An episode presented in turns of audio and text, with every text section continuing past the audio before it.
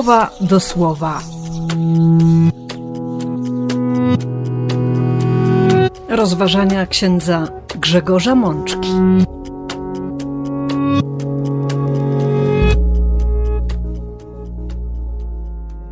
Uroczystość Najświętszej Trójcy, rok A.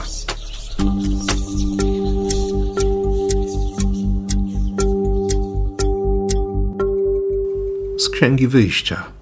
I Pan przeszedł przed nim i wołał: Pan, Bóg miłosierny i litościwy, cierpliwy, serdecznie życzliwy i szczery, trzymający się słuszności i okazujący łaskawość przez tysiączne pokolenia.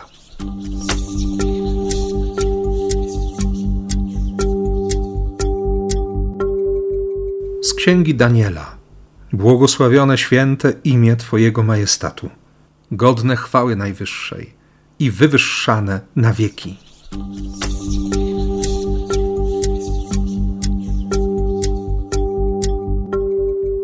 Z drugiego listu świętego Pawła do Koryntian. Łaska Pana Jezusa Chrystusa i miłość Boga i wspólnota z Duchem Świętym niech będzie z wami wszystkimi.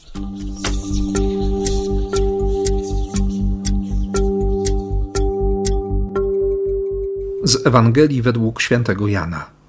Bo tak Bóg umiłował świat, że syna jednorodzonego wydał, aby każdy wierzący w niego nie zginął, lecz otrzymał życie wieczne.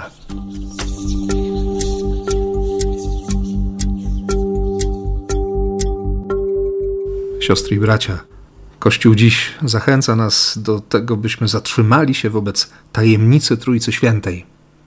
Święty Grzegorz Wielki, kiedy próbował wyjaśnić, a właściwie trochę skomentować właśnie tę tajemnicę, tajemnicę Trójcy, tajemnicę wewnętrznego życia Boga, powiedział, że próby, które podejmuje człowiek chcący zrozumieć tę tajemnicę, są jakby jąkaniem się. Każde słowo, ludzkie słowo, o tym, co się dzieje w tym wewnętrznym, niezwykłym życiu Boga, w tym doświadczeniu nieustannej miłości, wychodzenia z siebie dla siebie, jest, jest jak jąkanie się człowieka, który, który nie wie, co powiedzieć, który nie wie, jak objaśnić w sposób zrozumiały dla słuchaczy, dla innych to, czego sam zrozumieć nie potrafi. I prawdą jest, że kiedy zastanawiamy się nad tą tajemnicą, kiedy próbujemy coś sensownego powiedzieć o Trójcy Świętej, o tej tajemnicy miłości, to po pierwsze napotykamy mur nie do przebicia. Okazuje się, że nie jesteśmy zdolni do zgłębienia tego Bożego misterium, a może swego rodzaju sekretu. I całe szczęście, bo, bo chyba każdy z nas, siostry i bracia, doskonale wie o tym, że, że jednym z bardzo ważnych elementów miłości jest intymność, jest tajemnica, której się nie odkrywa przed całym światem. Ci, którzy kochają, chcą często tę miłość w jej najgłębszej warstwie zachować tylko dla siebie. Nie chcą, by ktoś, używając e, tego trywialnego określenia, wchodził z butami w to, co dla nich jest święte, najświętsze. Może i dlatego Bóg, który dzieli się z nami całą swoją miłością, jednak pozostawia dla siebie tajemnicę tej miłości, która, która jest Jego wewnętrznym życiem. I dlatego my, jako ludzie, ludzie wierzący, ludzie kochający, ludzie, którzy chcą być z Bogiem, jesteśmy zdolni uchwycić tylko okruchy tego życia, tej tajemnicy.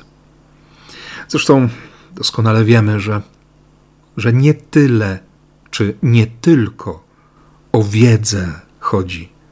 O to, żebyśmy powiedzieli z całą pewnością, że Bóg jest taki lub inny, ale w naszym doświadczeniu Boga chodzi o nieustanne budowanie relacji. Chodzi właśnie o miłość. I o miłości mówi nam dziś cała liturgia, także liturgia słowa.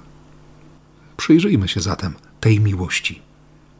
Najpierw Księga Wyjścia, 34 rozdział, fragment, w którym Mojżesz posłuszny poleceniu Boga, który, który każe mu wyciosać dwie kamienne tablice, to już druga para tablic. Pierwsze zostały roztrzaskane, kiedy, kiedy okazało się, że, że Izrael zbłądził, że starszy brat Mojżesza, Aaron, namówiony przez lud pod Chorebem, uczynił złotego cielaka i zarządził uroczyste obchody ku czci Boga, który wyprowadził Izraelitów z Egiptu. Mojżesz, rozgoryczony i jednocześnie pobudzony do, do nieprawdopodobnego gniewu, roztrzaskał tablice zapisane Bożą dłonią i, i Izrael stracił przykazania.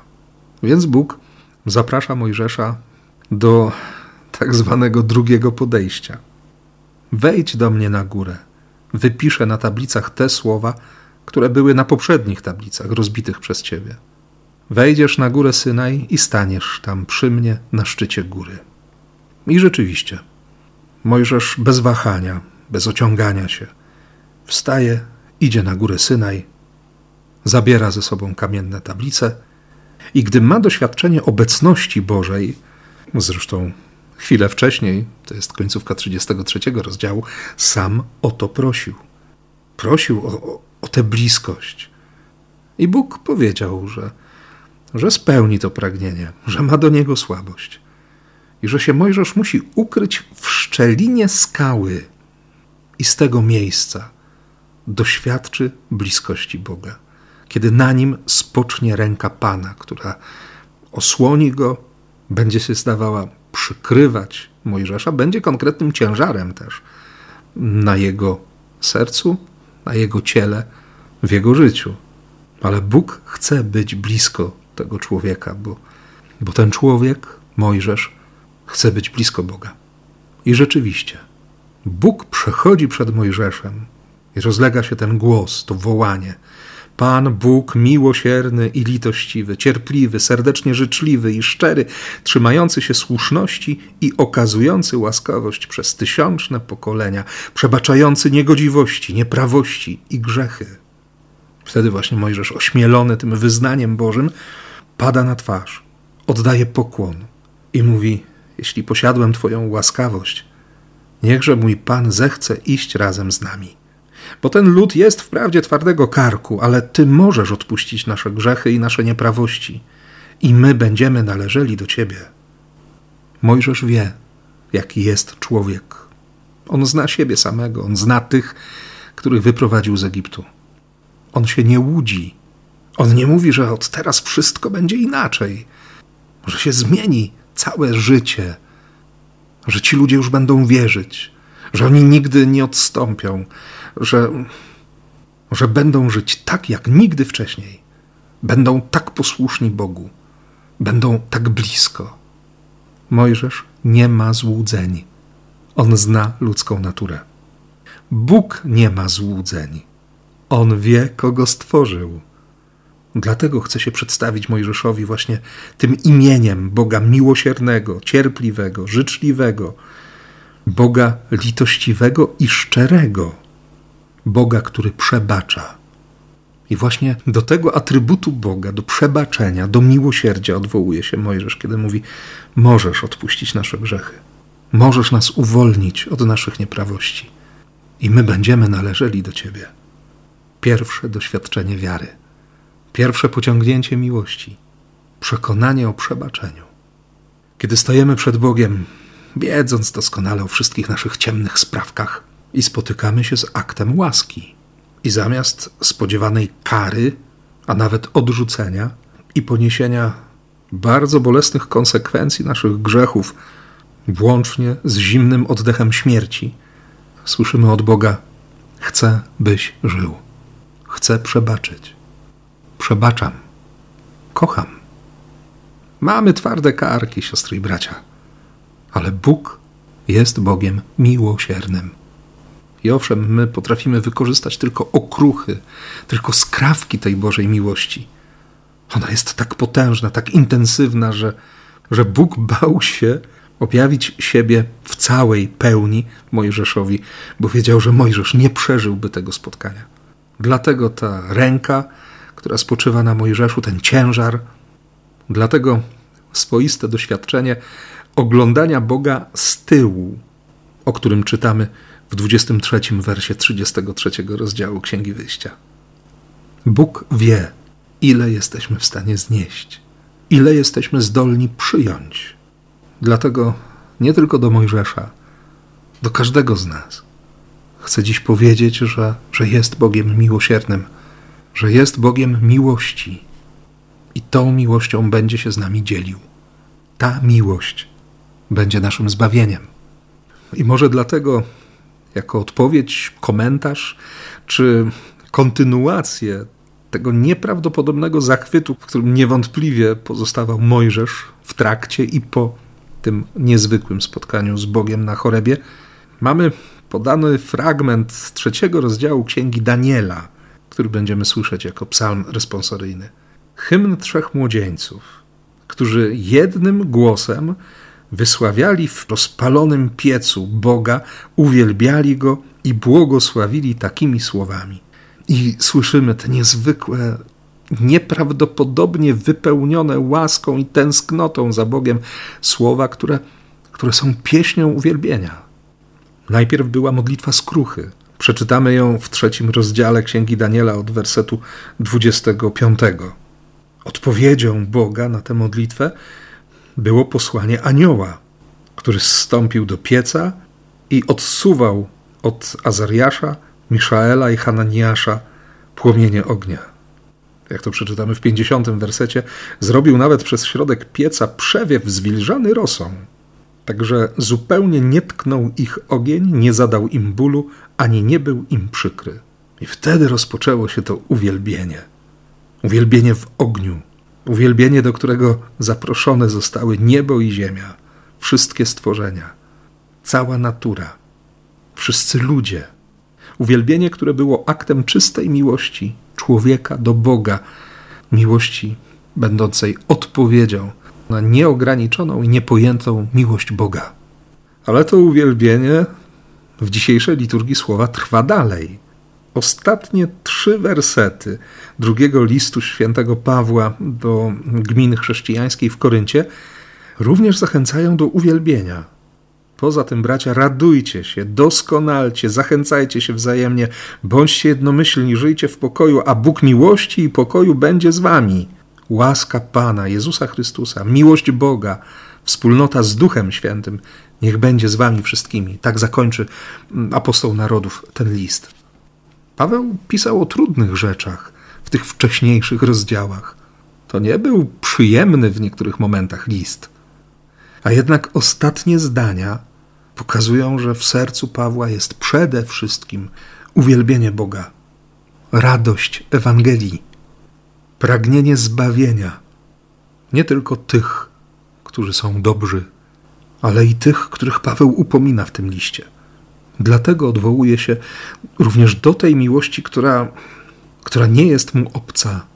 On wie, że zdolność przebaczenia, że umiejętność okazania miłosierdzia, że szansa na trwanie w miłości pochodzi od Boga, który jest miłością, w którym ta miłość jest samą istotą i esencją życia i jest tak życiodajna, że, że się rozlewa w ludziach, uruchamiając ich, zachęcając, uzdalniając i prowokując do ofiarnej miłości.